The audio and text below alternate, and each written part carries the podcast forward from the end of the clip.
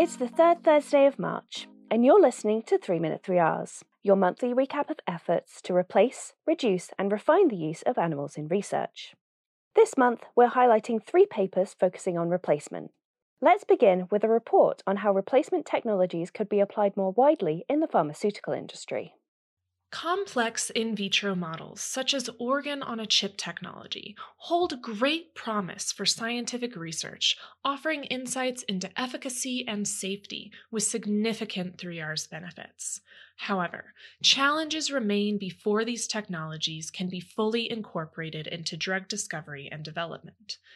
Recently, the meeting report from a 2020 workshop between the FDA and pharmaceutical industry was published. The purpose of this meeting was to understand how these technologies are currently being used, identify remaining barriers, and address future pathways. One key takeaway was consensus that there is a need to develop animal based complex in vitro models to better understand concordance between species. Additionally, both parties agreed that for these technologies to be used in ADME, pharmacology, and safety assessment, they need qualification depending on the specific context of use. To learn more, read the full paper online. Next, let's look at a new in silico tool that could pave the way for reduced reliance on animal use in regulatory toxicity testing. The StopTox tool, described in a paper published in Environmental Health Perspectives, covers six tests aimed at identifying skin and eye irritation and corrosion, and toxic effects after acute ingestion, inhalation, or skin absorption. These tests can involve severe pain and distress, including intentionally causing death in some of the test animals to determine lethal doses.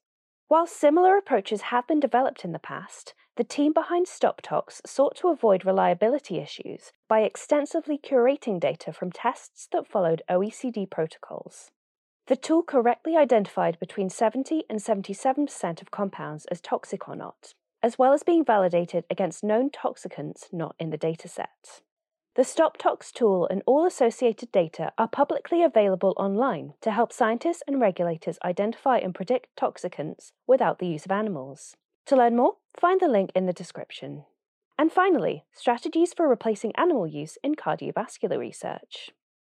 Cardiovascular diseases such as heart failure are a leading cause of mortality and disability worldwide.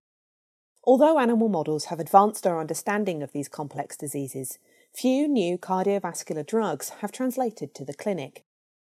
Efforts are therefore underway to develop novel experimental models with high translational value.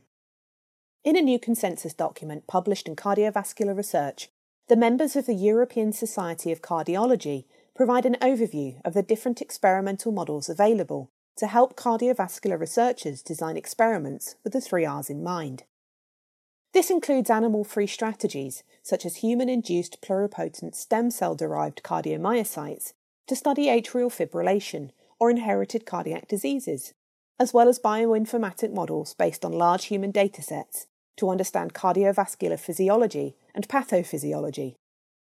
The authors acknowledge while cell lines are useful for novel drug screening and insights into cellular mechanisms, these models presently cannot provide answers on disease mechanisms at an organ or systemic level.